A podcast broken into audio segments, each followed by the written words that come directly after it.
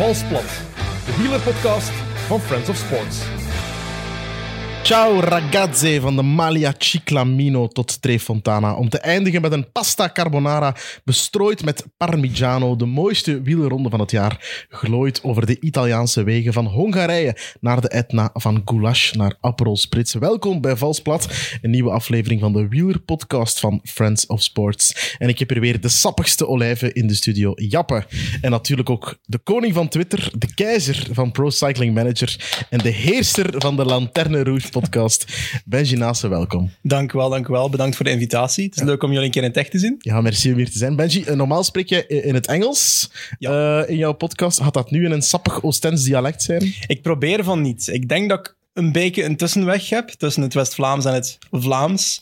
Maar normaal gaat dat meevallen. Ik ga wel eerlijk zijn, ik ben altijd comfortabeler in het Engels, wat dat vreemd is om te zeggen als Vlaming, maar ik denk dat dat een gewoonte is. Ja, ik heb het echt al gemerkt, hè, daar juist ook. We hebben al diepe gesprekken gevoerd hiervoor en er sluipen toch wel heel veel Engelse spreekwoorden en ik denk dat jij je daar misschien beter in kunt uiten. Ja, ik denk dat wel. Ik denk dat dat is gewoon, wij praten zoveel in het Engels, of ik praat zoveel in het Engels nu, wieler-related, dat ik ook de Engelse term heb. En dat ik ook soms in het Engels denk, als ik naar wielrennen kijk. Zeker. Ja. En dat ik dat dan probeer zo te uiten in half Engelse termen. En dat valt wel op. Een beetje de Astrid Bryan van de wielerwereld. Ja, zo werk ik nu ook nog niet. Wie weet dacht die een of andere kale... Hoe heet die man nu alweer? Dan John, ja. Wie weet dat. Benji... Mensen kennen jou van podcasting, van Twitter. Ja. Ik ken jou van het fantastische YouTube-kanaal Benji Nasen. En dan VP erachter, ik weet het niet. Gaming, dat was erachter. Ja. Want jij bent een content creator, zoals we dat zo mooi zeggen. Maar ook een gamer. Ik ken jou van Pro Cycling Manager. Het spel waar het bij mij allemaal mee begonnen is. Mijn passie voor de koers. Ja, van mij eigenlijk ook. Ik was eerder een... gamer dan ik een wielrenner-fan was.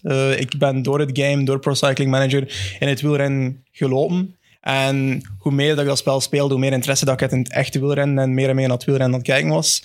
En ben uiteindelijk dan in 2016 ongeveer, 2017 denk ik zelf, video's beginnen maken over dat spel, Pro Cycling Manager, met een insteek van, ik ga je proberen een verhaal te vertellen van een kleinere ploeg die een grotere ploeg wordt en probeert, de Giro te winnen bijvoorbeeld. En mensen waren daarin geïnteresseerd en ik denk dat ik dan tot op een moment gekomen ben waar ik zeg van, misschien wil ik iets meer doen dan enkel Pro Cycling Manager. Ik wil iets meer buiten die niche gaan en ook in het wielrennen stappen. En dat was de leuke opportuniteit er om een podcast te starten met een Australische collega.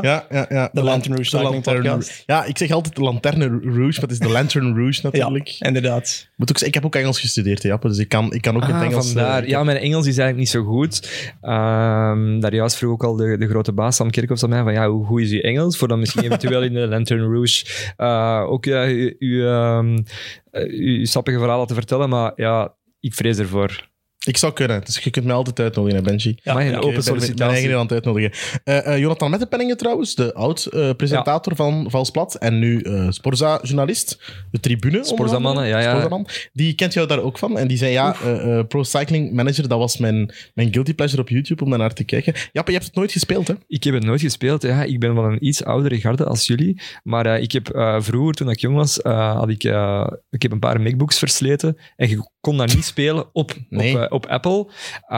Maar toen ik dan ineens op de Play Sports redactie terechtkwam, liet Sam Kerkhoff mij zien dat je eigenlijk een soort van... dat je op je MacBook kunt installeren naar Windows, in een Windows turnover, en die deed dat alleen voor Pro Cycling Manager te spelen. Dus eigenlijk moest ik dat geweten hebben, hè. Wel, maar ik zit nu ook... Ik heb dus een MacBook gekocht en ik kan daar dus geen Pro Cycling Manager op zetten. Ik zal eens naar Sam Kerkhoff moeten gaan, dat hij mij kan uitleggen hoe dat ik het er moet opzetten. Het draait hier weer veel te veel rond, hè. Ja, laten we ons vooral over Benji Nase hebben, onze gast. Oké, dank wel. Benji, je zegt, mijn passie voor het wielrennen is begonnen door dat spel. Ja. Wanneer was dan voor u duidelijk dat je niet gewoon aan het gamen waart, maar dat je eigenlijk dacht, fuck, ik vind dat... ook wel super interessant eigenlijk. Ja, ik denk dat dat meer een conscious was wanneer ik een kind was. in 2007, 2008, dat ik meer en meer wielrennen begon te kijken. Voor alle duidelijkheid, dat was je, want je bent ook van 97, zoals ik. Inderdaad. Dus 2007, 2008, dan spreken we over 10, 11 jaar. Ja, zoiets. Ongeveer. Ik ben in 2005 begonnen met dat spel te spelen. Dus na 3, 4 jaar was dat meer van, oké, dit is wel leuk. Welke sport is dat hier? Ja, natuurlijk kende ik Tom Boon wel al, wat dat hij deed enzovoort. Maar 2008, 2009 wat meer beginnen kijken. En 2010, de regio waar dat Contador versus Schleck op de Tourmalet begon. Dat was wel mijn periode van... Nu ben ik wel echt wielerfan en ik denk dat dat dan tegen in 2012 dat ik de meeste koersen begon te kijken. Zo. Ook naast de Tour de France en zo. Zo grappig, omdat we dus dezelfde leeftijd hebben en we dus ook dezelfde wielherinneringen. Bij mij dan, komt dat door Schleck op de Porte de Balais, hè, dat die ketting overschiet. Dat zijn voor mij zo de eerste momenten. Wat ik me wel afvraag, ik ken het spel nog niet zo goed. Wat ik wel ook weet uit voetbalmanager, dat je daar ook ontdekkingen kon doen. Ja. En dat kun je eigenlijk ook met Pro Cycling Manager, want je hebt ook al renners ontdekt via het spel, of hoe... Ja, een beetje. Als in, er is een systeem in dat spel waar dat je... Ja, dat spel komt uit in juni. Dus na 6 maanden is december, dan gebeuren de echte transfers. En de mensen die dat spel spelen dan eigenlijk met oude transfers totdat dat nieuw spel uitkomt.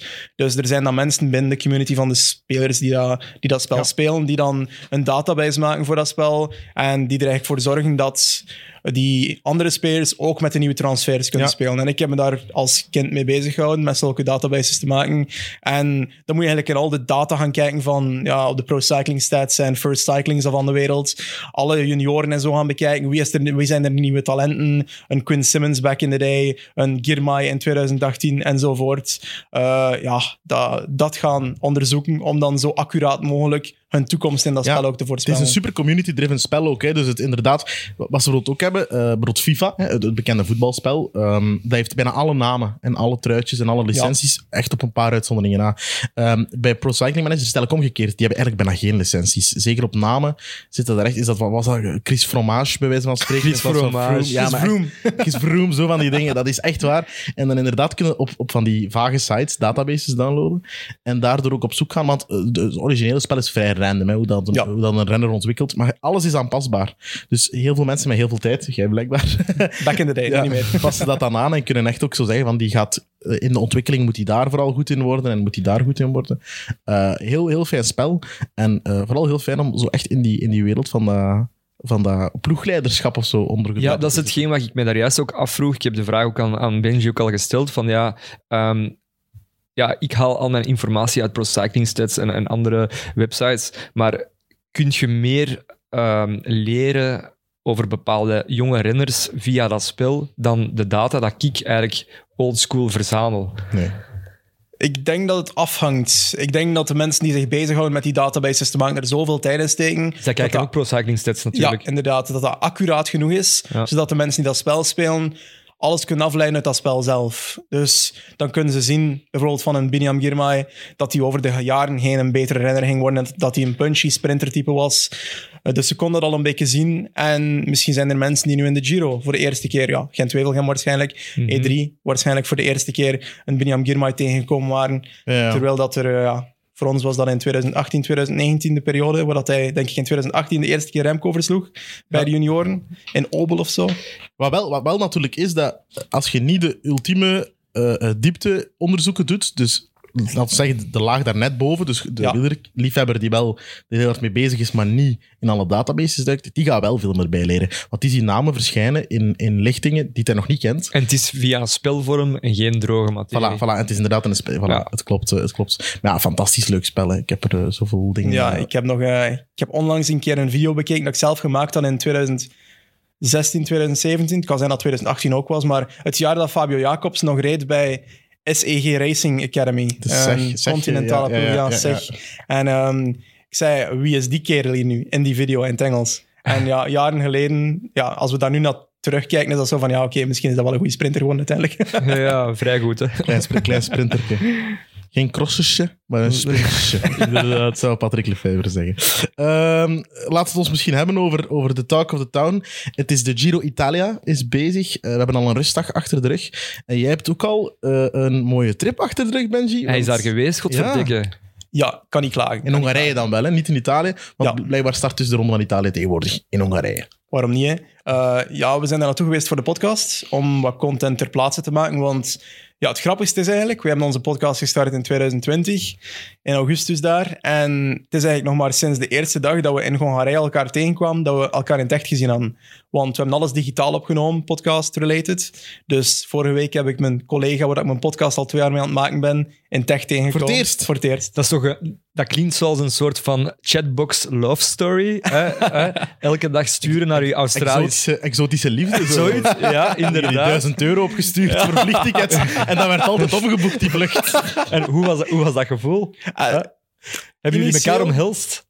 Ik heb dat geprobeerd. Initieel gingen we voor de handshake en dat was het meestal zo'n beetje een bear hug. Dus het is zo'n beetje een combinatie van twee. Maar ja, uiteindelijk, het was een beetje awkward, maar dat is ook wel leuk. Hè? Dat is leuk als herinnering. En uiteindelijk, het moest een keer gebeuren dat we elkaar in het echt zien. En ik denk dat dat beter is voor die content ook, dat we elkaar meer en meer zien en samen meer content maken, et cetera. Heb je nu de indruk dat dat een van je beste vrienden is? Of hoe is dat gevoel? Eigenlijk wel, want ik praat er elke dag tegen bijna. We maken 240 episoden per jaar, dus... Dat is redelijk wat, hè? Dat is wat anders in Japan dan wij. Ja, maar een week en dan is een week niet. We hebben wel nog wat werken. Ja, inderdaad. En hebben jullie dan ook zo'n teambuilding gedaan in Hongarije? Zijn een keer heel zat geworden met elkaar. Teambuilding, ja. We zijn gaan eten in restaurants en zo, maar niet gaan drinken of zo. Ik ben niet de grootste drinker. Ik ben relatief op mijn dieet aan het letten, want ik wil wat meer content met als fietsen zelf maken. Ik ben 13 kilo kwijt in de laatste 6 maanden. Not bad, hè? En ik wil dat nog verdubbelen, omdat ik tegen het einde van het jaar mijn eerste call deftig wil opruimen. In videovorm ook. Kan er leuke content over gecreëerd worden. Dus, Jappe, jij bent ook aan het trainen. Je bent ook op je dieet aan het letten, want jij drinkt ook niet meer, hè? Ja, inderdaad. Ik heb nu al, denk ik, elke 0,0 getest dat op de markt is. Wat is de beste? Ik vind nog altijd... Ja, Drive vind ik heel goed. Dat is ook performance bier. Maar is echt, vooral ook... Even tussen Kobaji. Hij zegt dat nu elke keer, omdat we een bericht hebben gehad van de mannen van Trive, dat ze naar de podcast luisteren, en hij wil gratis blikjes. Nee, maar dat is wel echt... Bert de Bakker heeft ook gezegd, voor echt na de rit een soort van nog altijd biermoment te hebben. En ook, ik heb vorige week 3 cornetjes gedronken, 0,0. En dat was ook eigenlijk wel best smakelijk. Snap ik. Stel aan 0,0 vind ik ook lekker. Ook, ja. Ja, ik heb ze eigenlijk allemaal al getest. Hè. Ja, het is echt... Problematisch aan het worden. Ja, eigenlijk wel. Zolang dat je niet van de hand sanitizer begint te drinken, Jappe, denk ik... ik heb... een maand geleden hadden wij een feestje voor Kom op tegen kanker. En dan heb ik heel de avond 0,0 gedronken. En ik had zo'n bak voor mezelf. En op het einde van de avond ben ik die flesjes gaan tellen. En ik had 12 0,0's gedronken. En uiteindelijk had ik de dag daarna ook wel daar nog wel een kater van, want ik was helemaal uitgedroogd. Nou ja, tuurlijk. Hè. Zo gaat dat dan. Maar bon, wat heb je daar nog in Hongarije gedaan? Ik heb gezien dat jij...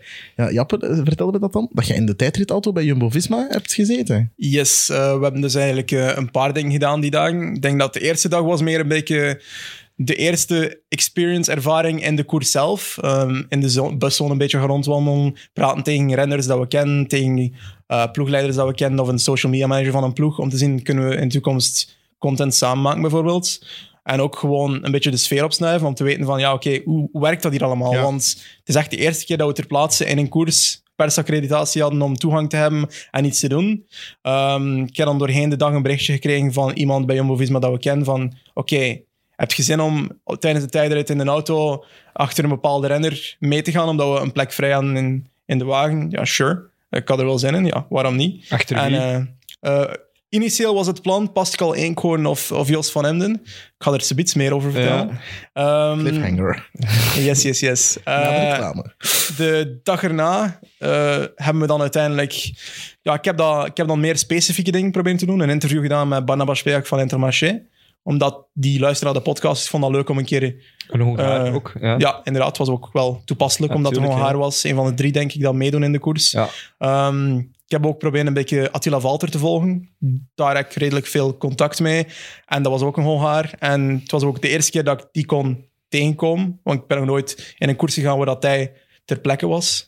Dus ik heb ook een keer een goeiedag gezegd daartegen. Dat is specifieke dingen proberen te doen. Wat meer specifieke content proberen te maken. En dan 's ochtends langs de Jumbo-bus gepasseerd. En Eddie Bouwmans, de persoon die ons ging in de tijdrit in de auto meenemen. Dat is een ex-renner. Witte trui of wat? Ja, witte trui bij de Tour. Ik denk dat hij bij Panasonic reed vroeger. Ploegmaat van Marc Sergeant, denk ik, back in the day. En crème van een kerel. Echt waar. Hilarische vent. De verhalen dat die kan vertellen op een podcast, dat is perfect om als gast in. Ik wil het gewoon maar een keer op tafel leggen. Oké. Noteren, ja. Inderdaad, noteren. Maar Het was ochtend, dus het was nog niet de tijdrit. Het was eerst de recon. En hij zei, ja, kom dan anders maar mee. Ja, het is plekvrij. En ik vond het eigenlijk een beetje triestig, maar ook fantastisch. Fantastisch voor mij, maar triestig voor hem. Dat ik meega in de recon met hem. In de Jumbo-recon, achter een paar Jumbo-renners. Maar die Jumbo-renners waren een beetje snel. En Mathieu van der Poel reed eigenlijk in zijn roze trui net voor ons heel de tijd. Dus ik heb eigenlijk meer gezien van Alpecin dan van Jumbo zelf. Wat dat eigenlijk wel een beetje... Ja, voor content voor ons is dat fantastisch, hè. Ja, ja, maar ik denk dat hij liever had dat we Jumbo-content kon maken. Ah ja, maar ja, in de namiddag gaan we dan... in de tijdrit auto mee geweest met Jumbo. En ik denk dat dat enorm onderschat wordt hoe rap dan die auto's rijden. Dat is echt rally, hè? Dat is niet normaal. Want die moeten zo dicht mogelijk bij die renners blijven. Stel dat ze een lekke band hebben, om dan te kunnen... Ja dat Formule 1 gewijs, echt die snelle relays. Inderdaad, maar nu komt de plot twist. Okay. Dus Jos van Emden of Pascal Enkhoorn. Ik denk dat Pascal Enkhoorn eerste er vandoor was. Jos van Emden de tweede renner. En... Bij de Giro geldt de regel blijkbaar dat je geen twee volgwagens van dezelfde ploeg achter een renner mag hebben. Dus stel dat Jos van Emden op de baan is, ploeg auto en dan een ploeg van met hospitalisatie, VIP-mensen, mag niet. Dus ze hebben dat toch geprobeerd. Dat is niet gelukt. Dus we zijn dan teruggestuurd. Ze hebben dat geprobeerd voor jullie? Ja, inderdaad. Dat wij de tweede achter waren. De ploegleidersauto nog een andere auto reden. Ja, ze hebben dat geprobeerd. Dat is mislukt. Die mensen vonden dat niet leuk. Dus de enige manier om dat dan te laten werken, was voor dan bij de volgende renner. En ik denk dat dat Gijs Leemreizen was. Om dus geen ploegauto te hebben. De Cervelo die op tak staat, niet op die auto, in de koffer van die van te steken. €10.000 Cervelo waarschijnlijk. Los in de koffer. En in elke bocht, klak, klak, klak. Sowieso is die fiets niet meer heel achter die fiets. Dus de Gijs moest hopen dat hij niet lek reed, want hij had een serieus probleem gehad. En daarnaast, stel je voor dat hij nu lek rijdt. Gaat die chauffeur dan uitstappen? Of is het dan aan ik? Of mijn collega van de Dat ging toch geniaal zijn? Dat was ik ook aan het denken. Ja, ik zie u daar al staan. Dat is een machine met die wielen. Ja, geen idee, ja. Dat is misschien nog een idee van een video. How to change the wheel. Maar dat is gewoon een nieuwe fiets geven, hè, in de tijdrit. Ja, dat is waar. Dat is wel waar. En het zou wel leuk geweest zijn met de stress van... Ik denk dat er wel veel mensen zouden zeggen, wat gebeurt er daar nu eigenlijk? Dat zou goede content geweest zijn. Ja, dat is waar. Volgende keer moet je het zeggen tegen de Gijs dat hij op zijn bakjes moet gaan. De Giro is bezig. Dat drieluik in Hongarije jappen. Wat vond je ervan? Vond je het een meerwaarde? Een meerwaarde, ja. We hebben natuurlijk wel...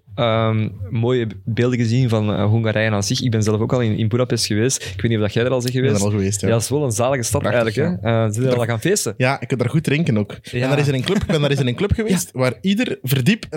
Ik was daar verdwaald. Maar ik ben verdwaald.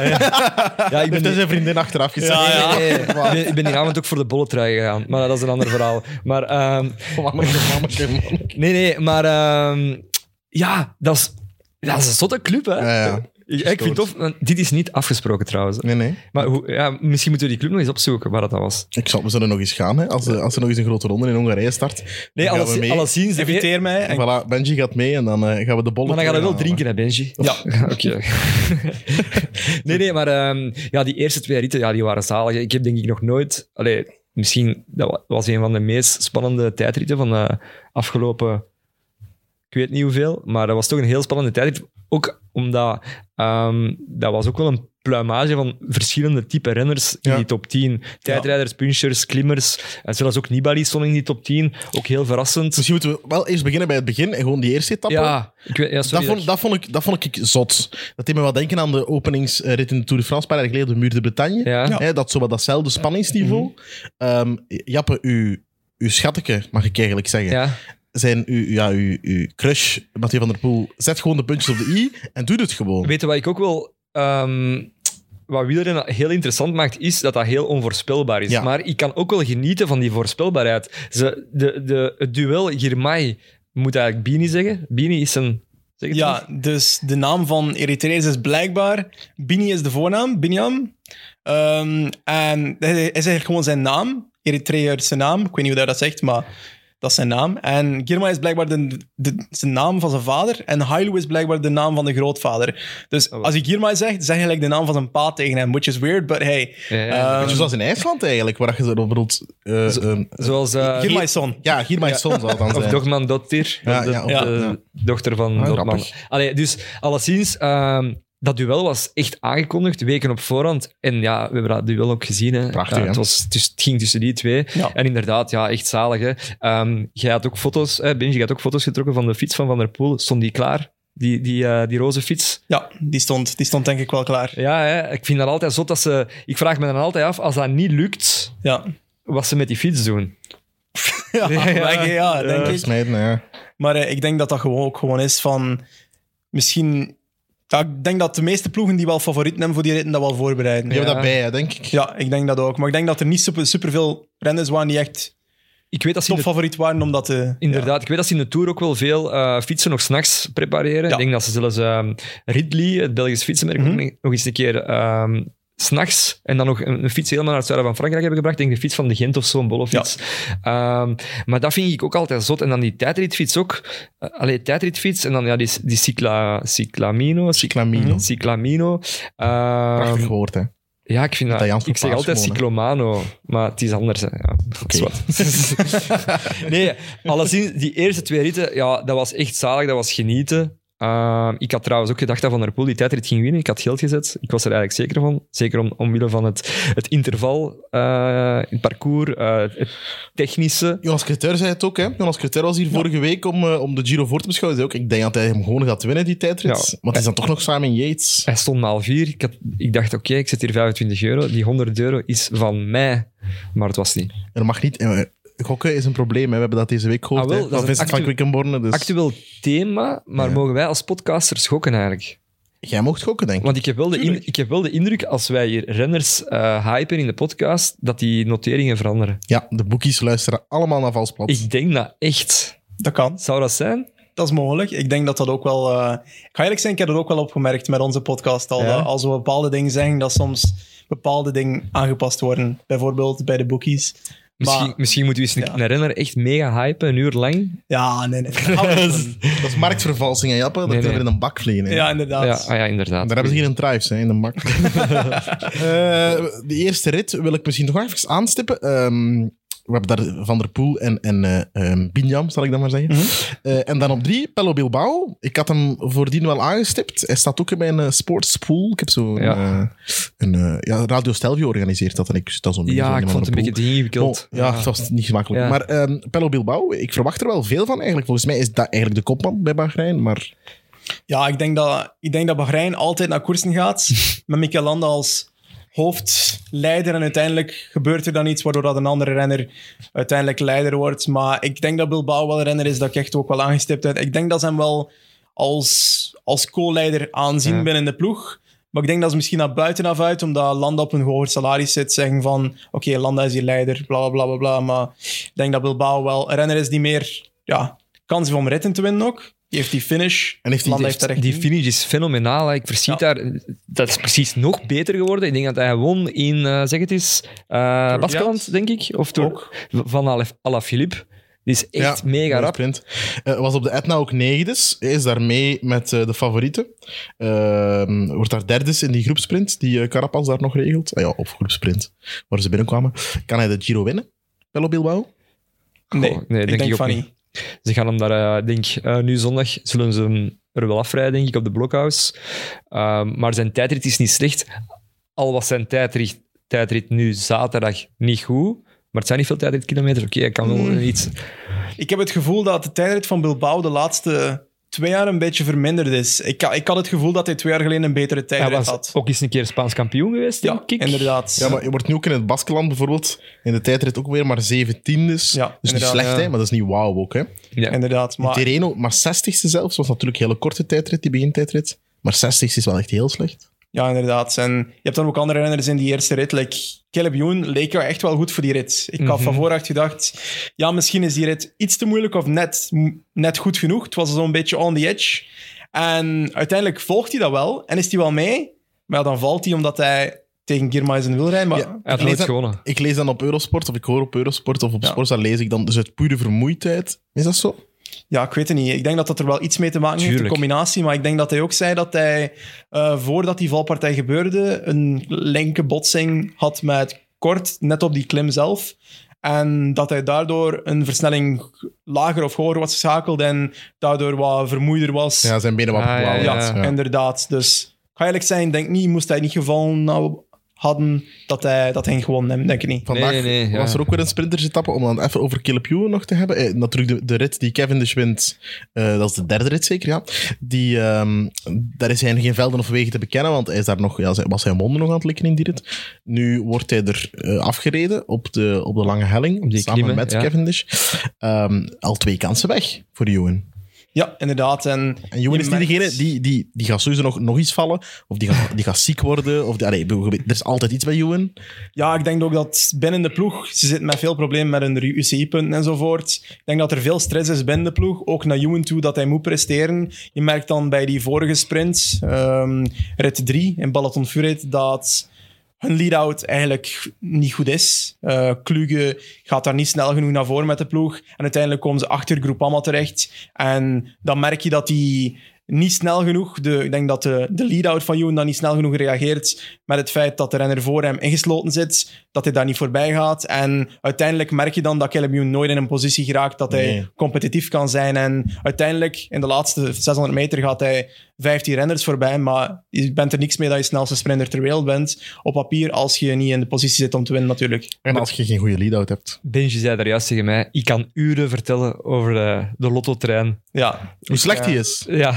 Ik ga niet zeggen super slecht, maar ik denk dat ze de meeste tijd, 60% van de tijd, 70% van de tijd toch wel niet de juiste keuzes maken, niet de juiste reacties hebben op bepaalde dingen. En als gevolg zit Ewan bijna nooit in de positie dat hij echt competitief moet zijn. En soms wint hij dan nog uit een positie waar je denkt van, oké, de meeste sprinters zullen hier nooit van die positie winnen. Maar je hebt dan ook bepaalde momenten. Ik denk dat in de Ronde van Italië vorig jaar was er een etappe dat Jasper de Buijs heel goed werk deed, die er nu niet is trouwens, door zijn valpartij. Dat is een goede lead-out, hè? Die missen ze wel, hè? Inderdaad. Vorig jaar tijdens de Ronde van Italië een bergje in de laatste 5 kilometer waar Jasper de Buijs perfect controleerde en Ewan wint die rit dan uiteindelijk. Maar ja, hij is er nu niet. Roger Kluge is dan, denk ik, in de rit van de Etna, in het begin van die rit, aangereden door een motor of zo. Of de motor heeft een valpartij veroorzaakt. Dus dat verpest natuurlijk meer en meer qua die lead-out. En dan vraag je je af, Kluge is gevallen ertussen. Jasper de Buijs is er niet. Ze hebben nog Zelig over. Schwartzman. Dat zijn twee renners die nog niet gevallen zijn. Voor Ewan, die ook al gevallen is. Het begint moeilijker en moeilijker te worden. En ik denk dat hij een wheelchange of zo had. Denk ik dat Lotto dat gezegd had. Op de klim vandaag. Of in rit 5 was deze vandaag, etappe. Vandaag als we het opnemen trouwens. En we nemen op. Ja, inderdaad. Want anders rijden ze er niet af. Hè? Niet zo snel, denk ik. Ik denk dat hij dan eerder na Cavendish gaat lossen. Maar uiteindelijk... Ja, dus als alles wat loopt mis. Het is een beetje het verhaal van zowel Lotto Soudal als Jumbo-Visma, denk ik. Trouwens, over het puntendebacle gesproken. Ja. Gilbert heeft de Vierdaagse van Duinkerke gewonnen en blijkbaar zijn daar evenveel punten als Kuurne Brussel-Kuurne winnen. Ja, wie is iemand mij te vertellen? 200 punten, hè? Ja, dus dat is op zich wel... Mooi, hè? Maar het heeft geen hol opgeleverd. Ik heb de stand nog eens bekeken. Het ziet er echt verschrikkelijk uit. Ze staan nog altijd 20e. 19e plaats komt een beetje. Ja, maar het is sowieso te laat. Het is sowieso te laat. Ja, het kan nooit meer. Ja, het kan wel als ik denk... ik ben heel positief ingesteld. Alpecin Phoenix heeft nog niet gezegd dat ze voor die World-tour-licentie gaan. En de gebroeders Roodhoofd staan er nu wel om voor te kennen. Je mag ervan uitgaan van wel. Ja, jij denkt van wel? Ik heb al genoeg bron gehoord van wel. Ik denk dat ze ook op zich... bij Lotto Soudal is het ook geen drama als ze pro-continentaal worden, want ze hebben sowieso nog startrecht in alle wereld. Voor 1 jaar. Ja. Maar dan moeten ze wel weer volgend jaar vechten voor de punten om het jaar daarna weer die startrechten te hebben. Ik denk dat ze dat eigenlijk een beetje wil vermijden, maar ik denk dat het nu te laat is. Ik denk dat ze... Misschien is het nu wel het moment om te zeggen van... de narrative te veranderen. Zo'n beetje het verhaal te veranderen en te zeggen van... Ja, misschien is dat nu wel een sustainable doel voor de toekomst. De team een beetje aanpassen en niet meer zeggen van... we zijn op alles aan het doen om dat te redden, maar echt zo een beetje het verhaal te veranderen. Want ik denk ook dat Willis, denk ik, einde contract is. Ja. Ja. En dat is ook een van de sterkouders. Ga Willis blijven bij een ploeg dat misschien pro-conti wordt? Nee, dat denk ik niet. Ik denk dat het ook misschien tijd is voor Willis om eens naar een andere ploeg te gaan. Maar nog 2 dingen die... Ik denk, ze kunnen het wel nog halen, denk ik. In zo Quebec en die GP's in Canada, daar zijn heel veel punten te verdienen. Als het daar regent en in de Eneco Tour. Eneco Tour valt ook nog echt wel punten te verdienen. Ze gaan Arnaud de Lee heel de zomer laten sprinten in echt koersen van hier tot in Chakamaka. als Ewan naar de Tour kan en gaat en daar kan recht blijven, kan hij wel meedoen met de snelste? Ja, maar ik heb het gevoel dat de etapperitten en ja, dat de ritwinnaars en zo niet genoeg punten verdienen in de Ronde van Frankrijk en de Giro d'Italia, om dat echt als kans te zien om Lotto te laten redden. Ik denk dat de punten vooral te verdienen zijn in 1.1 koersen. Dus kampioenschap van Vlaanderen of de Primus Classic. Koolskampen. Ja, al die zulke koersen, de Belgische en Franse. En het probleem is daar dat natuurlijk de koffiedisten van de wereld en alle ploegen die ook in dat probleem zitten, daar ook naartoe kijken. Ik denk wel dat Israël misschien een groter probleem heeft nu dan Lotto. Ja, ik denk bij Israël is het probleem niet supergroot, want die hebben een gigantische zak geld. Dus worden die pro-conti, gaan die wel die renners houden, denk ik. Terwijl bij Lotto, moet ook niet vergeten, door het koninklijk besluit dat nu waarschijnlijk er misschien doorkomt. Ja, maar dat zijn alle ploegen. Zal Lotto waarschijnlijk... Ja, maar dat is een hoofdsponsor, hè. Ja, ja. Waarschijnlijk een hoofdsponsor kwijt zijn. Er is nu een uitzondering, zeker tot 2026, heeft Sami Mehdi gisteren gezegd. Ik vermoed dat er wel een uitzondering zal komen voor de nationale loterij. Is Sami Mehdi de wielersport aan het kapotmaken? Nee, het is eigenlijk vooral Quickie. Hè? Mogen Sami niet... Het is Quickie. Ah, is Quickie. Ah ja. Sami heeft de uitzondering gemaakt. Oké. Want Sami is bevoegd voor de nationale loterij, maar Quickie is bevoegd voor justitie. Je weet toch hoe dat ze Quickie nog noemen? Nee. Dat is toch meneer Mr. Twitter of zo? Ja. Ik denk dat de Mr. Twitter, dat hier naast mij zit, misschien ook eens een tweetje naar hem moet sturen. Dat hij van onze wielersport moet afblijven. Op zich, we gaan ook niet kapotmaken. Maar het is wel zot leeft ook niet van hoe de gokbedrijven verweven zijn bij alle ploegen. Maar als het voetbal ook, hè? Voetbal ook, hè? Sowieso. Ja, maar ja. Voetbal misschien nog meer, denk ik. Voetbal hebben geld genoeg, hè? Ja, maar ik merk ook... Ja, België zegt nu wel zo'n regel van betting companies mogen niet ploegen sponsoren enzovoort. Maar ik denk dat er in de wielerwereld nog wel ergere sponsors aanwezig zijn, unfortunately. De Emiraten en dat soort landen. Ja. Dus niet echt de landen waar de mensenrechten zeer hoog op de agenda staan. Exact. Die liggen niet wakker van gokbedrijven, die liggen wakker van ga ik sterven op het einde van een dag. Misschien moeten we soms inderdaad die hypocrisie van de problemen daaronder aan te pakken, terwijl in het wielrennen en in het voetbal en in heel veel sporten nog heel veel dubieuze regimes heel veel geld doneren. Voilà, over ons Kumbaya-moment. Over dubieuze regimes gesproken, jij bent in Hongarije geweest, je bent daar gescamd geweest. Ja, ik ben gescamd geweest in Hongarije, maar het is mijn eigen schuld een beetje. Ik was compleet, kadorstea. En het dorpje van de Giro, dat is een dorpje met allemaal truitjes dat je kan kopen en zo. Het was maar één standje met drank. En ik was desperate. Ja, ik wou drank hebben. En ik ga naar dat standje. Dat zag er enorm vreemd uit, dat standje. Eigenlijk, als ik terugdenk, had ik moeten weten dat ik gescamd ging worden. Ja, kijk, te laat. Spijt is wat de kat scheidt. Inderdaad. Ik heb er uiteindelijk... forint, Hongaars geld. Ik heb geen flauw idee hoeveel dat ik in mijn buis heb als ik daar rondloop. Omdat... 20.000 forint, hoeveel is dat? Ik denk dat dat een 80 euro ongeveer was. En ik had enkel een briefje van 20.000 forint. Dus ik ga naar dat standje. Kan je erop teruggeven voor een watertje? Of een colaatje. Ik geef mijn briefje af. En ze heeft 2000 forint terug. Ik zeg, 18.000 forint voor een colaatje. Dat klinkt like veel, hè? 60 euro? Bah, dat is een beetje veel. Ik kan even wachten. Dus uiteindelijk krijg ik nog een briefje, maar ze begon boos te worden. En haar collega begon boos te worden op haar, omdat ik er nog altijd stond. Dus duidelijk was er iets loes aan de kant. En uiteindelijk heb ik nog een paar briefjes gehad. Maar ik had zoveel dorst dat ik ben er gewoon vandoor gegaan om weer naar de koers te gaan kijken. Uiteindelijk heb ik 35 euro verloren aan cola. In de Lanterne Rouge podcast verdient je zoveel dat 35 euro voor een cola geen probleem meer is. Ja, dat is niet waar. Ja, ik wil trouwens niet weten hoeveel geld dat wij hebben uitgegeven in die club waar ik verdwaald was. Dat is waar. Ik heb vooral niks uitgegeven om de Ronde van Vlaanderen. Dat weet ik ook. Oh, zo ging het dan. Laten we ons nog even terug naar de Giro gaan. Ja. Belangrijke rit die we nog niet aangesproken hebben, was de rit naar de Etna. Gisteren, ik weet dat ik op een bureau zat. En Max Vrijs en ik, Max die ook soms de achtervolger zit, waren zeer opgetogen bij elkaar. Dat ik zei, Mauri zit in de vroege vlucht. Max en ik zitten vrij ver van elkaar op het bureau. En ik riep over heel de redactie naar hem, Mauri zit in de vroege vlucht. En we hebben gebabbeld. En ik zei, het kan wel echt, Mauri. Het zat ook niet de grote naam bij. Natuurlijk, Kemna zat erbij. En rijdt Taramae, mijn dark horse, die ik had genoemd voor de Giro. Ja... De roze droom van Mauri? Ik heb gisteren even gekeken en ik moest echt lachen, want bij de Giro maken ze er ook een spel van om telkens als er iemand in de ontsnapping mee is, om daar een soort van steekkaart van te maken. Ja. Van wat zijn die zijn interesses? En ik zag dat bij Mauri. Dus hij heeft bij Sport Legend, de meesten die zeggen Kobe Bryant of Michael Jordan, hij heeft gewoon zijn vader, Wim van Zevenland. Dat is ook een legend, hè? Movie, ja. FC de Kampioenen. Nee. Ja, music, Willem Vermanderen. En food, fries with pork cheese. Cheeks, dus varkenswangetjes, hè, met fritten. Ja, of koteletten gewoon, misschien bedoelde hem dat.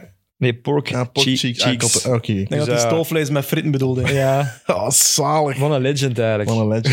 Geniaal. Dus Mauri is een nummer van Willem Vermanderen. Dat was eigenlijk voor mij het hoogtepunt van gisteren eigenlijk. Ja, jammer eigenlijk van die roze droom. Ja, hij gaat dan... Hij wordt er dan uitgereden door Kemna. Ik zag op jouw Twitter, Benji, dat jij Kemna... Ja, je had bijna voorspeld. Of je zei, die is destined om een rit te winnen. En hij gaat er nog winnen, zei je. Hij kent Kemna. Ja, ik ken hem omdat mijn podcastcollega daar wel redelijk bevriend mee is. Ik denk dat dat de eerste persoon was dat hij geïnterviewd had, mijn podcastcollega Patrick. En uiteindelijk zijn daar redelijk goede maten geworden, behind the scenes. En hij heeft duidelijk aangegeven voor de Giro dat hij echt voor ritten wil gaan. En dan merk je ook dat hij de aanval doet op etappe 1 op de laatste beklimming. En dan ook nog een minuut en een half verliest Espres. Om te maken dat hij ook een beetje tijd stelt, zodat hij in de kopgroep kan in de eerste week. En in de tijdrit gaat hij er dan voor, omdat hij wel redelijk tijdritambities en capaciteiten heeft, wat ik versta. Maar vanaf dat hij in de kopgroep zat op de Etna-rit, dacht ik, ja, dit is hem. En ik ga eerlijk zijn, Mauri van Zevenland, ik gun het hem ook wel, maar ik heb nooit geloofd dat het iemand anders dan Kemna ging worden. Mm-hmm. Ik had wel in dat roos geloofd. Ik had wel in het roze geloofd. Ja, er was al, ik denk dat hij een minuut of zo op Kemna achter stond. Het was meer zelfs. Hè. En dan dacht ik, dit kan wel. Het roze, ik dacht, de rit winnen wordt misschien moeilijk, maar dat roze kon wel echt. Ja, ik denk dat het probleem een beetje was dat Juan Pedro Lopez van Trek is ook interesse in dat roze. Ook al zijn ze achteraf dat hij niet wist dat hij de roze trui ging kunnen krijgen.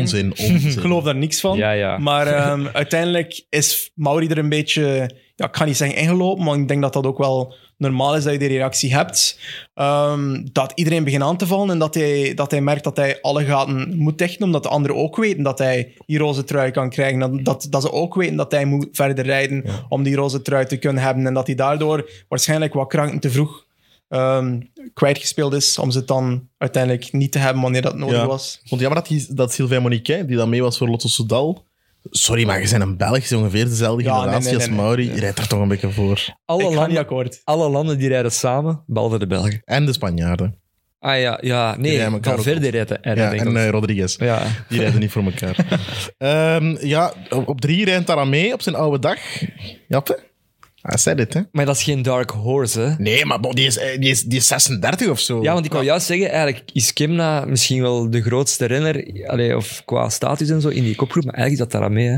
Ja, ik denk dat Taramae ooit nog gezegd heeft, een 2-3 jaar terug, zolang dat iemand mij een contract geeft, ga ik voor hen proberen een rit te winnen in de ronde in een grote ronde. Dat is zalig. En hij heeft dat ook wel gedaan vorig jaar voor Intermarché in de Vuelta, denk ik voor Dombrowski. En uiteindelijk gaat hij daar waarschijnlijk ook wel een kans toe hebben dit jaar weer in de Giro. Ik geloof wel in Taramae. Schrijf er eentje op voor Taramae. Ja, ik denk dat ook. Zeker ook de flow waar die ploeg in zit. Ja. Laat Girmay er nog eentje binnen deze week en die ploeg gaat weer vertrokken zijn. En dan kan Hilaire... Hij is niet mee naar de Giro, Hilaire, maar hij zal wel een schoon flesje kunnen kraken. Dan. Napoli is Binyam Girmay. Ik geloof erin. Ja? Ja, schrijven we dat op. Dat is echt een rit waar ik naar uitkijk. Hè. Dat is echt een klassieker. Echt eigenlijk een criterium in en rond Napoli. 150 kilometer. En echt iets. Dat gaat weer een duel worden, denk ik, hè? Tussen de twee.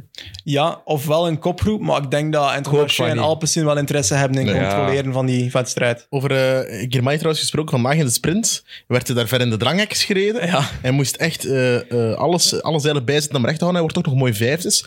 Als hij daar een zuivere sprint kan rijden, wat is vandaag... Het was iets naar... Ja, oplopend ook. Ja, kan hij daar wel winnen, denk ik. Het was Arnaud Demar die vandaag won.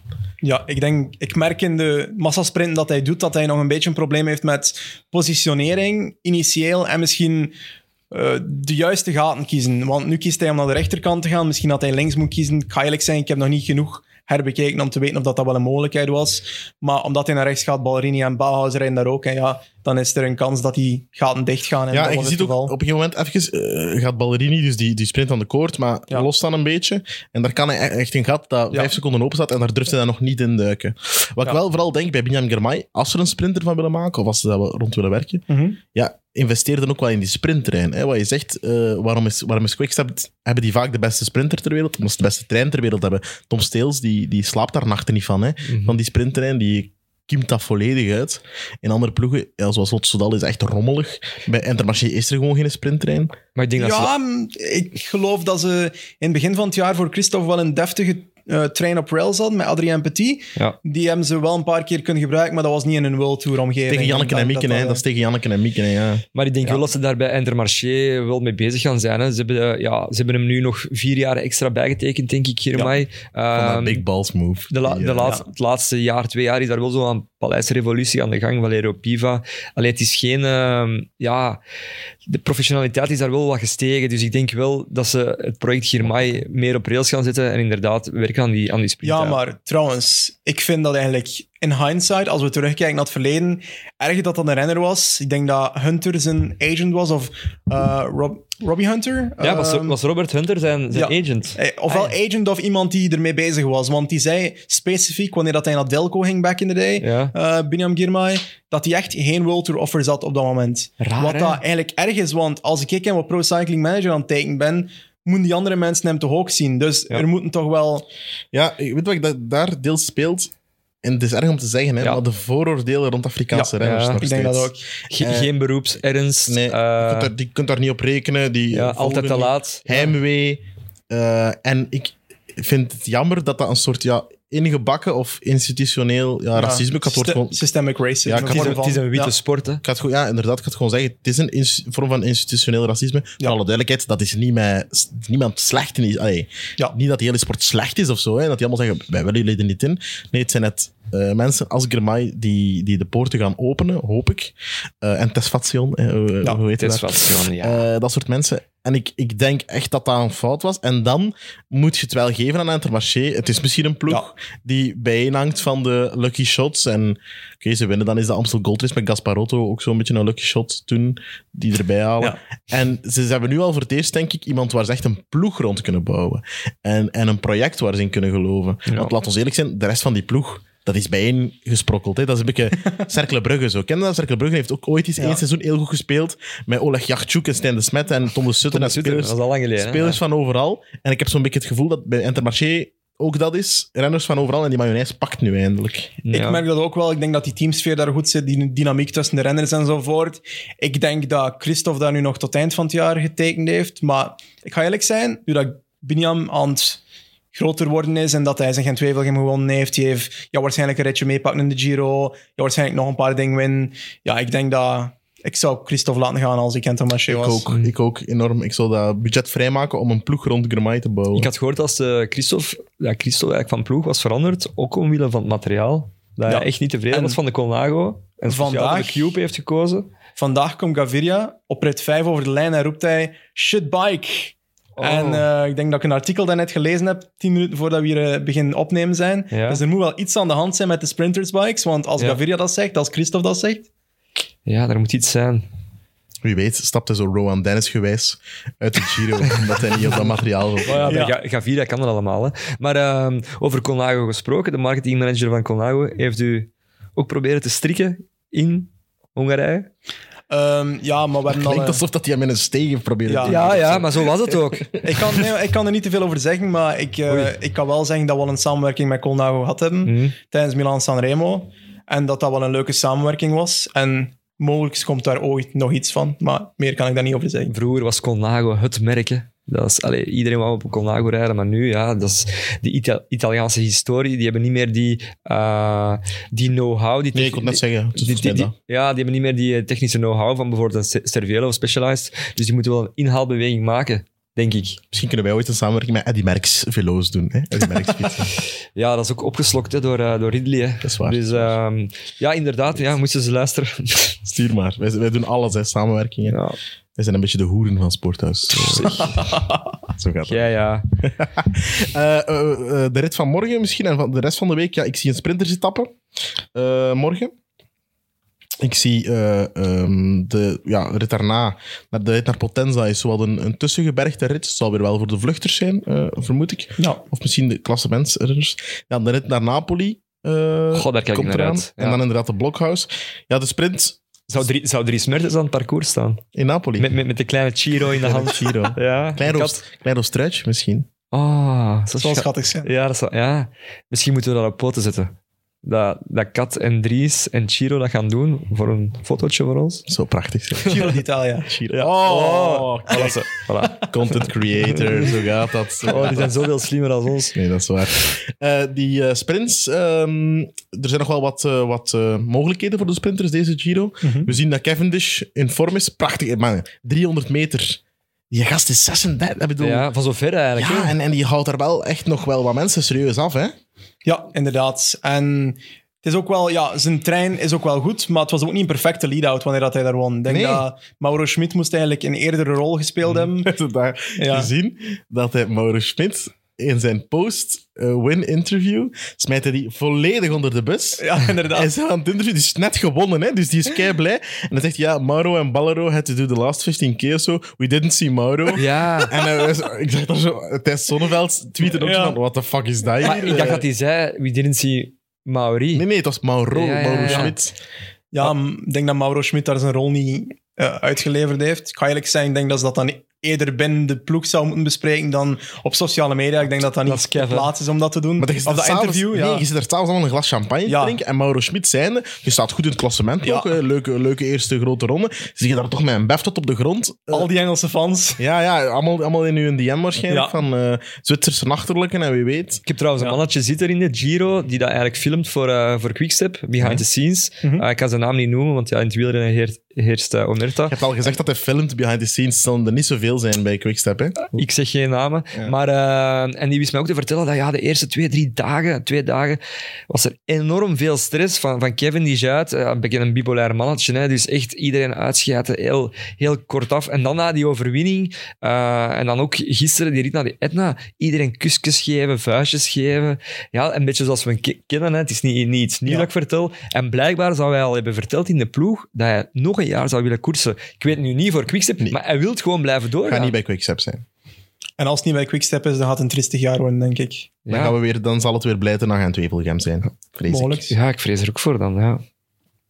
Ja, laat ons eerlijk zijn. Wat dat hij nu nog doet, is goed. Wat dat hij nu nog presteert, is goed. En het zou me verwonderen, moest het zijn laatste rit zijn. Maar...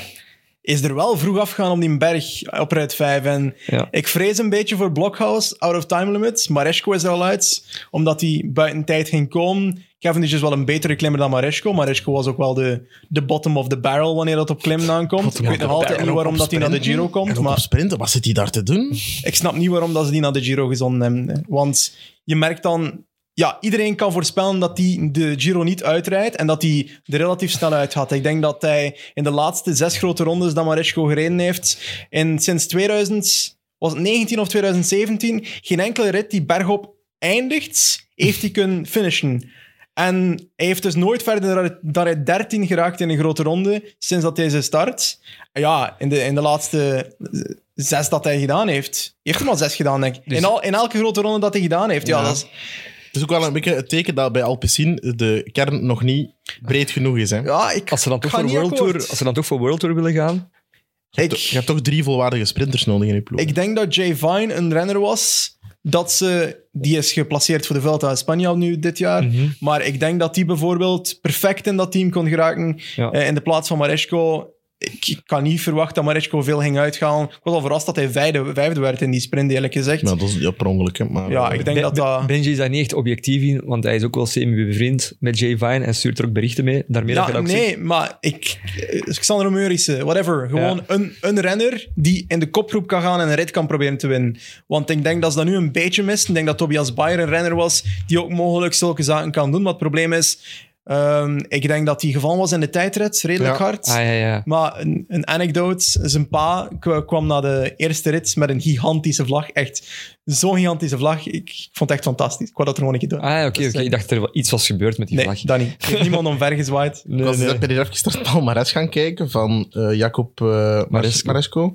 Toch al een paar keer tweede plaats gespeeld. Veel gewonnen, hè? Hij heeft 45 profzeges. Ja, maar in Azië 40 allemaal. In Azië, ja, zo. Inderdaad. De Tour of Taihoulek, rit 1, rit 2, rit 3, rit 6, rit 7, rit 8 en rit 9 heeft hij gewonnen. Ja, Mickey Mouse races, hè? Ja, prachtig. Prachtig. Maar ik vind het een beetje jammer dat ze... De roddel was dat ze toch nog Philipsen gingen sturen naar de Giro. Daar werd over gebabbeld. Ja, zei Jonas Creteur daar niet? Ja, maar ik geloofde die niet. De sfeer zit daar zo onder nul, denk ik, tussen de sprinters, wie? Ja, de sprinters en de ploeg. Ja, ik dacht dat ook altijd, maar ik denk dat dat wel vrij goed meevalt. Ik denk dat Merlier en Philipsen toch wel door dezelfde deur kunnen. Zeg toch, trouwens, Merlier gaat toch naar... Jij denkt van niet? Nee, ik dacht eerst ook van niet, maar ik denk dat het al bij al nog meevalt. Ik heb verhalen... Ik vind dat je dan merkt... Tijdens de races dat ze doen. Laten we ons zeggen, Gent-Wevelgem bijvoorbeeld. Philipsen en Merlier zitten samen in het peloton. En er is geen enkel van de twee, ook van de ploeg uit, die werd dat niet gezegd van hij moet voor hij. Maar dat moesten ze gewoon vanuit de ploeg doen, hè? Ja, exact. Ja. Ze moesten daar een beslissing maken van die renner is waarvoor dat we rijden. Ze maken die beslissing niet en uiteindelijk wint de groep die weggereden is. Er was kans dat die ingehaald werden als bijvoorbeeld een van de twee renners ging helpen. Mm-hmm. En dan achteraf denk ik dat Philipsen was... Kan ook Merlier geweest zijn, maar ik denk dat Philipsen was die achteraf zei van ja, Groupama heeft er niet al te veel gedaan, maar het was wel hen die het meeste werk deden om Girmay en zo proberen in te halen. Ja, ik denk dat misplaatst was die comment maar, van Philipsen. Ik heb een verhaal gehoord, ik weet niet waar of wanneer het was. Wie is jouw bron? Welk? Dat ga ik ook niet zeggen. Maar dat een van de twee op het startblad stond en de ander kwam toe en zei als die rijdt, daar rijd ik niet vandaag. Oké. Dus... En dat dan is moeten opgelost worden en een van de twee van het startblad is moeten gehaald worden. Het was wel in een kleinere koers, dat weet ik wel nog. Ik weet niet meer exact welke koers, maar het was nu niet in Gent-Wevelgem, zeggen. Maar Merlier gaat toch naar Quickstep, daar kunnen we toch... Ja, dat wordt altijd maar gezegd, maar... Maar ik zag ook nog een comment op onze vorige video.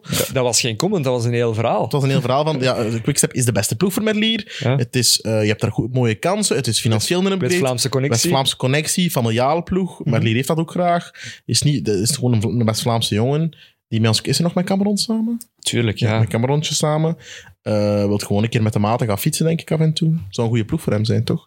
Die moet niet naar Israël Cycling of naar koffiedies of zo. Of... Ik ga er akkoord mee, omtrent Israël bijvoorbeeld. Maar als we naar Quickstep kijken, denk ik dat het grote probleem daar ook is. Jacobsen rijdt er ook nog. En dat is ook wel een long-term plan van Quickstep, denk ik. Dat hij daar nog even doorgaat. En volgens mij is dat nu, samen met Ewan, de beste sprinter ter wereld... Merlier kan stijgen naar dat niveau als zij de lead-outs krijgt van Merku enzovoort, van Morkov en de trein van Quickstep. Ik denk dat dat wel mogelijk is, maar er is altijd die gedachte van, ga ik er wel de eerste sprinter zijn tijdens de Tour? Ja, maar ik vind wel, we mogen... moet Merlier de eerste sprinter zijn? Hij kan toch ook gewoon de sprinter zijn voor de Giro? Ik weet het, maar nog één ding dat ik al wil toevoegen, is dat we overschatten... de intrinsieke kwaliteit van de Quickstep-sprinters altijd. Die zijn altijd goed in die ploeg. En Viviani, Sam Bennett, Cavendish in zijn altijd een stapje hoger dan overal anders. Marcel Kittel. Altijd de jaren daarna. Ze winnen wel nog. En ik ga niet zeggen dat ze ineens niet meer kunnen sprinten. Kittel is een apart verhaal. Maar al de rest, beste sprinter ter wereld. Nee, die trein is de beste ter wereld. Ja. En ik denk ook, zet Fabio Jacobsen in een ander team. Fabio Jacobsen is ook niet de grote vringer. Is ook niet de... Ik denk niet dat... Caleb Ewan, dat is duidelijk. Dat is intrinsiek de beste sprinter ter wereld. Het is gewoon snelst. Punt. Pure snelheid. Snelheid. Ja. Ik denk de krachtigste sprinter ter wereld is Tim Merlier. Punt.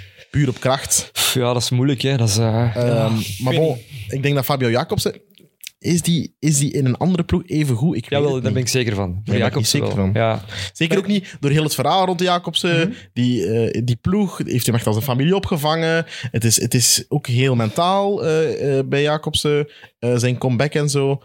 Ik vind trouwens dat Merlier, ik heb het al gezegd, die zou gewoon naar koffiedienst moeten gaan. Je hebt daar een paar Belgen dat daar ook rijden. Dan is hem altijd number one in de Tour. Die gaat keiveel ritten winnen. Ze kunnen een ploeg bouwen rond hem. Hij kan ook zijn Frans bijschaven, want zijn Frans is niet zo top en hij kan misschien beter communiceren met Cameron.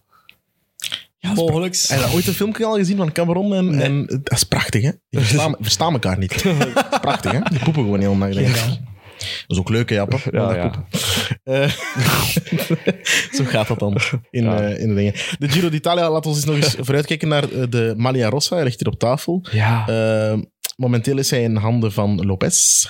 Maar om wiens schouders gaat hij hangen na rit 21, denken jullie? Als we nu zo de eerste... we hebben toch al aankomst bergop gezien, een sprint waar ook alle klassementsrenners zich wel geroerd hebben. We hebben dan de Etna gezien en we hebben de tijdrit gezien. Dat zijn toch al goede indicaties dat het met de vorm zit. Tom Dumoulin kunnen we schrappen. Ja.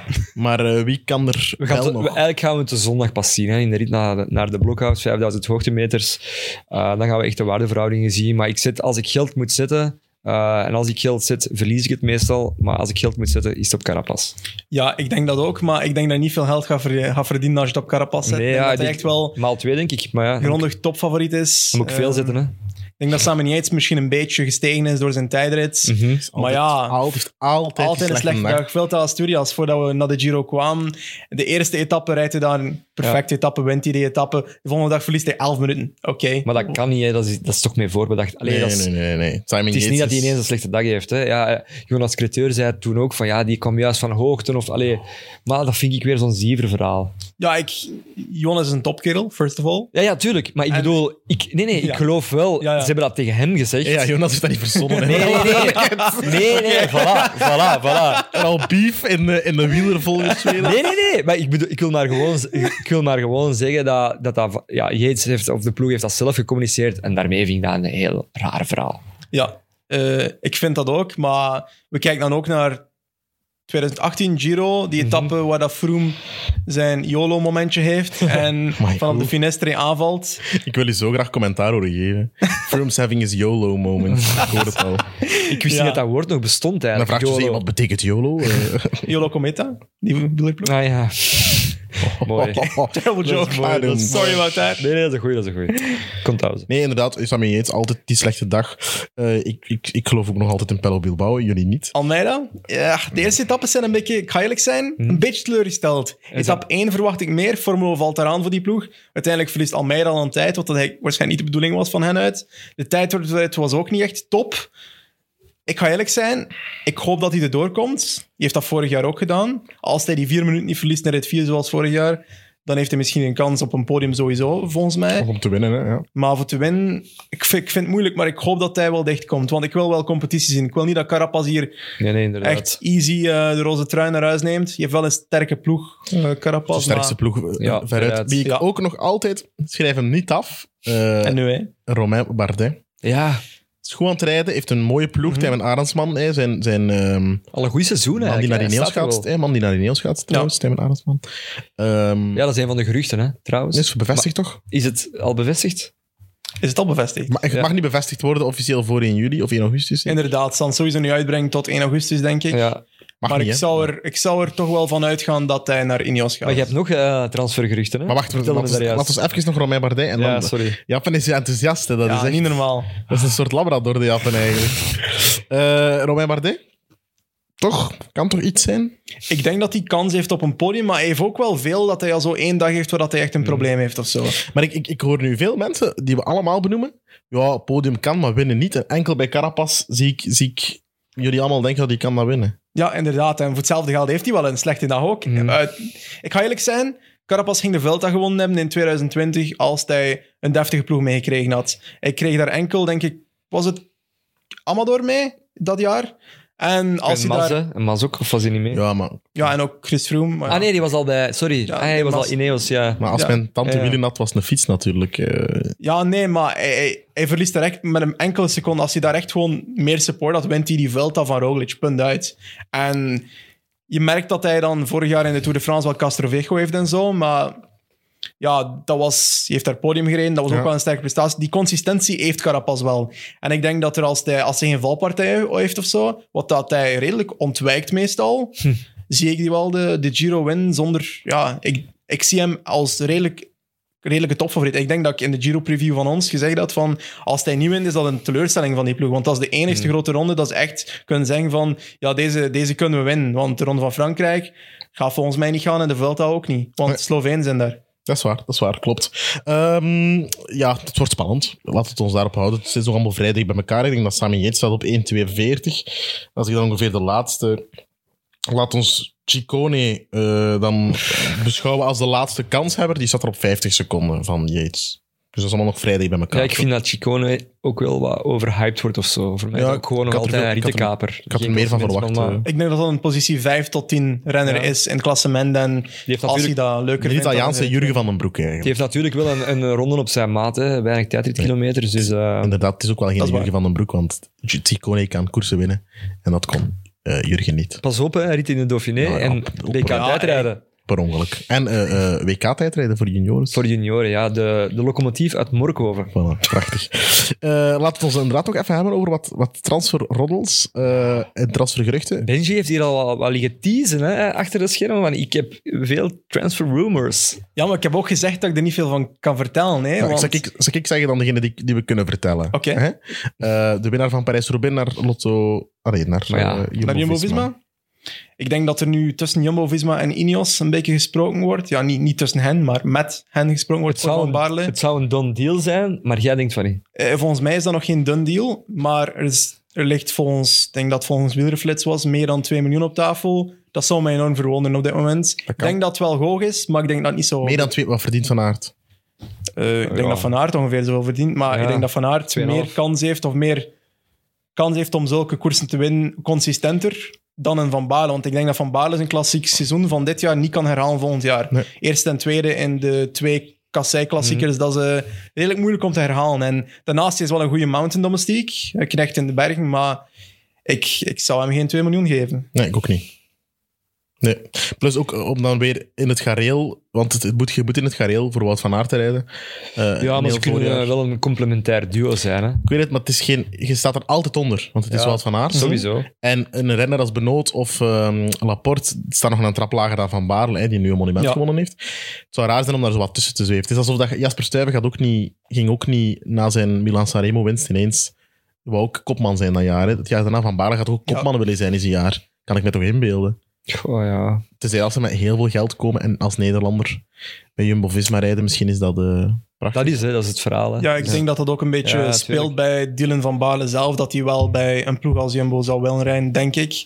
Maar ik denk dat ook, dat is het verhaal met de agents en zo. Hè. En Dylan Teuns, naar waar gaat die? Dat weet ik niet. Nee, maar drop nog eens een keer. Allee, kom aan. Nog een paar gerucht. Ik denk dat het interessantste om in te gaan is... Ja? De Aquadro-renners. Aquadro is een agent die vooral renners zoals een Aramburu of een Carapaz en zo regelt. En dan Carapaz rijdt nu bij Ineos. Aramburu is vorig jaar naar Movistar gegaan. Wil dat zeggen dat Carapaz misschien ook naar Movistar gaat weer. Na zijn debakkel van een paar jaar terug dat hij daar weggegaan is, dat ze niet goed overeenkwamen. Volgens mij gaat Carapaz weer naar Movistar. Ja, want daar zal wel wat geld vrijkomen omdat Valverde stopt. Mas is dat de enige leider daar dan. Dat is niet genoeg volgens mij. Mm-hmm. En ja, volgens mij is Carapaz terug bij Movistar. Ik heb al een paar verhalen gehoord dat Carapaz Movistar verhaal weer gaat beginnen. Nog één ding over Movistar. Ik heb al een paar keer opgezocht. Normaal gezien zouden zij dat derde seizoen toch wel op Netflix hebben gedropt. Ja, maar ik heb het nog niet gezien. Nee, hè? Normaal gezien is dat, denk ik, eerst en tweede seizoen in april, mei of zo. Ja. Maar ik heb nog altijd niet... ik ben aan het wachten. Hè. Ik denk dat dat een deel was, omdat ze nu Movistar Plus of zo in Spanje hadden. Een nieuwe streaming service van Movistar zelf. Dat ze daar eerst in het Spaans wouden uitbrengen. Ja. Ja. Ze hebben dan gezegd van, het gaat op Netflix eventually komen. Misschien voor de Giro. Ik heb het nog niet gezien op Netflix persoonlijk, maar ik heb ook nog niet gekeken. Dus. Het zal voor de Tour zijn, denk ik. Misschien. Ja, hyped altijd naar het grootste. Ja, lijkt me logisch. Ja. Oké. Is er nog eentje dat we kunnen droppen? Nog eentje? Transfers. Goeie vraag. Nee. Bas Tietema, waar gaat die volgend jaar rijden? Geen flauw idee. Ik vraag me dat ook wel een beetje af, wat dat nu het plan is met Bas zijn toekomst als wielrenner. Het was gisteren de eerste halve finale van het Eurovisie Songfestival. Ja. En ik ben een gigantische fan, Jappe. Ik vind dat zalig om te kijken. I love it.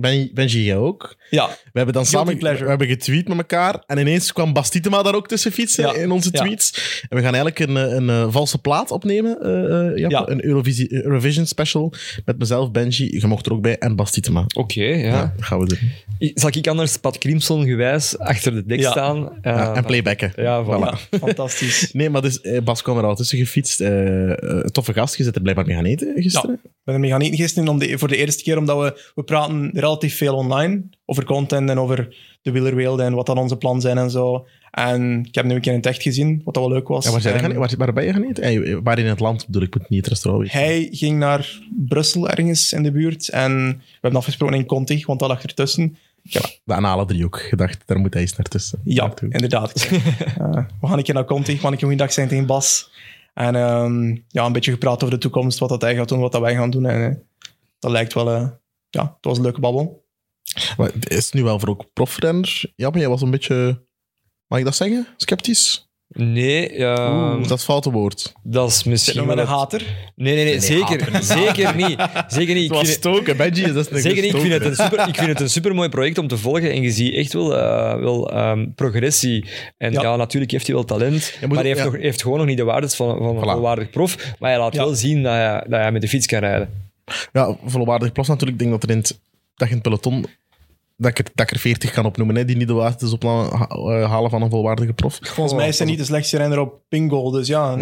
En ik ga eerlijk zijn, ik praat daar relatief veel over met mensen binnen wil rennen. Hoe belangrijk is exposure als voor een renner? Hoe belangrijk is een social media following en zo? En ik denk dat de wielerwereld nog enorm traditioneel is en daar niet echt superveel mee bezig is, maar ik denk dat ze daar meer mee bezig zijn, want het aantal exposure dat Bingo als sponsor en ook de ploeg zelf krijgt door het feit dat Bas daar rijdt, dat geeft zoveel extra. Ik denk dat dat meer is dan de exposure dat een Chris Fromage voor Israël dit jaar heeft opgeleverd. Ja. En dat zegt wel veel. En dan kijk je naar een Alex Dowsett bij Israël bijvoorbeeld. Volgens mij... Met zijn vlog? Ja, bijvoorbeeld. Ja. Volgens mij heeft dat nog geen invloed gehad op zijn carrière, maar ik denk dat ploegen daar wel rekening mee moeten houden. Dat als renners naast hun wielrennen ook sociale media following hebben. Dat zijn allemaal mensen die volgen en die alle sponsors kunnen zien op alle exposure van die renners toe. Klopt. En het wielrennen is inderdaad nog de klassieken. Laat ons hopen dat de serie op Netflix iets gaat veranderen. Sowieso. Maar laat ons ook vooral hopen dat het wielrennen wel toegankelijk blijft. Hè. De sterren moeten geen Neymars of Messi's worden die onbereikbaar zijn en ergens teruggetrokken leven in villa's. Voilà, wij blijven ook gewoon wie dat we zijn. Wij blijven wie we zijn. Vanaf dat jullie zo 200.000, 300.000 luisteraars krijgen, gaat Bardiani afkomen en zeggen van, die Sander, kom. Het gebeurt zo vaak. Wie weet, hebben wij al zoveel luistercijfers? Hè? Dat weet ik niet. Ja. Ik wou nog... nu ben ik het kwijt, wat ging ik nu nog zeggen? Ja, ben het vergeten. Ik wil nog zeggen dat Bingo daar wel nog niet goed mee omgaat. Ja, met het verhaal Titema. Ik vind dat die ploeg meer kan doen qua het gebruiken van het feit dat die renner voor een ploeg rijdt om meer exposure te krijgen voor hun sponsors. Maar aan de andere kant, ik denk dat dat ook een beetje komt van het feit dat als je een andere renner bent in die ploeg, dat moet ook niet fantastisch leuk zijn. Nee. Als er een andere renner die misschien iets minder is of gelijkaardig is, veel meer... exposure krijgt, omdat hij zelf meer exposure biedt. Ja, maar ik denk ook, die zal daar volgens mij wel aan een minimumcontract rijden, Bas. En die zal zijn geld vooral verdienen uit de content die hij daarnaast maakt. Hè? Of geld, het zal waarschijnlijk ook niet over rijk worden gaan, maar om rond te komen. Hè? Of om zijn leven te kunnen leiden. En ik denk dat je dan als andere renner ook niet te... ik bedoel, de ploeg betaalt u waarschijnlijk het dubbele van wat ze Bas Titema betalen. Dus. Ze zouden gewoon een betting format op poten moeten zetten van rijdt Bas de koers uit, ja of nee, en dat je dan kunt zetten. Dat zou misschien wel een ideetje zijn. Volgende week een debat in Villa Politica met Jappe Toten en met Quickie. Vincent van Kukkenborn. Ja, Quickie, voilà. Kom op. Jappe, hier ligt al meer dan een uur iets roos op ons tafel. Ja. Wij hebben bij onze vrienden van Castelli Benelux... een truitje opgestuurd gekregen. Jappe, pak het erbij. Benelux, Passion for Cycling. Pak het erbij. Van de week met mijn vriendin naar een samenvatting gekeken van de Giro. En ze zag Van der Poel blinken in de roze trui. En ze zei, jij zou daar ook echt mooi mee staan. Dus dat was eigenlijk heel leuk om te horen. Ik ga dat nu niet aandoen. Voilà, wacht. Hè. Voilà. Wat denkt u? Ja. Kan, hè? Okay. Het kan zeker. Ja, het ziet mij als gegoten. Wat moeten de mensen doen, Sander? We gaan het toch gewoon weggeven. We gaan het niet aan het lijf van Jappe laten hangen. Het is zondag zeker de rit naar Blockhouse. Zondag Blockhouse. Benji, misschien is het wel een fijn idee dat mensen ofwel op ons YouTube-kanaal kan je reageren in de comments met de winnaar van de Blockhouse. En dan kan je misschien ook reageren in welke tijd of wat was het? Ja, hoeveel voorsprong op de tweede. Ja, hoeveel voorsprong hij gaat hebben op de tweede. Ja. Reageer er dat even bij. Of ga naar ons Instagram-account. Dat is de Valsplat Podcast. @Valsplat Podcast. Daar gaat een post verschijnen. Kan je ook op reageren. Tag daar vrienden in. Allemaal heel fijn. Maar gewoon dus reageren. Wie er gaat winnen op de Blockhouse zondag. Met hoeveel voorsprong op de tweede. En wie weet komt dan de Maglia Rossa wel naar jou. Daar zou ik nog in durven rondrijden. Zo'n gele trui van de Tour de France, daar zou ik nu nooit in rondrijden. Of in een wereldkampioenentrui. Maar daarin zou ik nu nog wel durven rondrijden. Je rijdt niet rond in de trui waar dat je niet gewonnen hebt. Dat is waar. Rule number one. Ik heb nog nooit iets gewonnen. Dus. Inderdaad, dus ja. Dan wordt het moeilijk om ergens in een truitje te rijden. Okay. Benji, merci om tot hier te komen. Ik vond het heel fijn. Ik vond het leuk. Hoe is het met uw Engels brein? Is het al even afgezet door zo lang in het Nederlands te praten? Ja, het is even afgezet en ik hoop dat het een beetje verstaanbaar was. Ja, maar hoe is dat? Dan kost je terug naar het zijtje, hè? Ja, oké. Okay. Jappe, wij zien elkaar volgende week zeker? Ja, en ik denk dat ik terug mijn cursussen Engels ga bovenhalen. Want, ja, moest Benji en Patrick ons uitnodigen, dat ik zeker niet door de mand vallen. Voilà. En dan kunnen we Patrick de knuffel geven of dat toch proberen. Ja, inderdaad. Merci om hier te zijn, heren. Merci om te praten over de schoonste bijzaak ter wereld, de koers. Merci om te kijken om te luisteren naar deze aflevering van Valsplat. Ik zal nog even samenvatten. Die roze trui kan je dus winnen door te reageren wie er wint op de Blockhouse en met hoeveel voorsprong op de tweede. Dat kan je doen in de YouTube-comments, of dat kan ook via Instagram, Valsplat Podcast. Heb je trouwens nog vragen of bemerkingen, stuur ook gewoon een berichtje naar Valsplat Podcast. Volg ons persoonlijk misschien, Sander van den Ende of Jappe Lonne op Instagram. Stuur ons een berichtje. Altijd heel fijn om berichten te krijgen van mensen die luisteren. Je kan ook altijd nog naar andere podcasts luisteren van Friends of Sports. Zo is er 90 Minutes, Mid, ook altijd heel fijn. X&O's en Kick and Rush. En nog gigantisch veel. Café Eerste Klas. Café Eerste Klas, ook met mijn liefste collega Joris Brijs. Ja. Moest ik zeggen natuurlijk, krijg ik €5 van Joris. Trakteert hij mij op een koffie op de VRT. Voilà, zo gaat het. Merci om te kijken. En alla prossima, zeggen ze dan zeker in het Italiaans. En lang leven de Giro en lang leven Valsplat.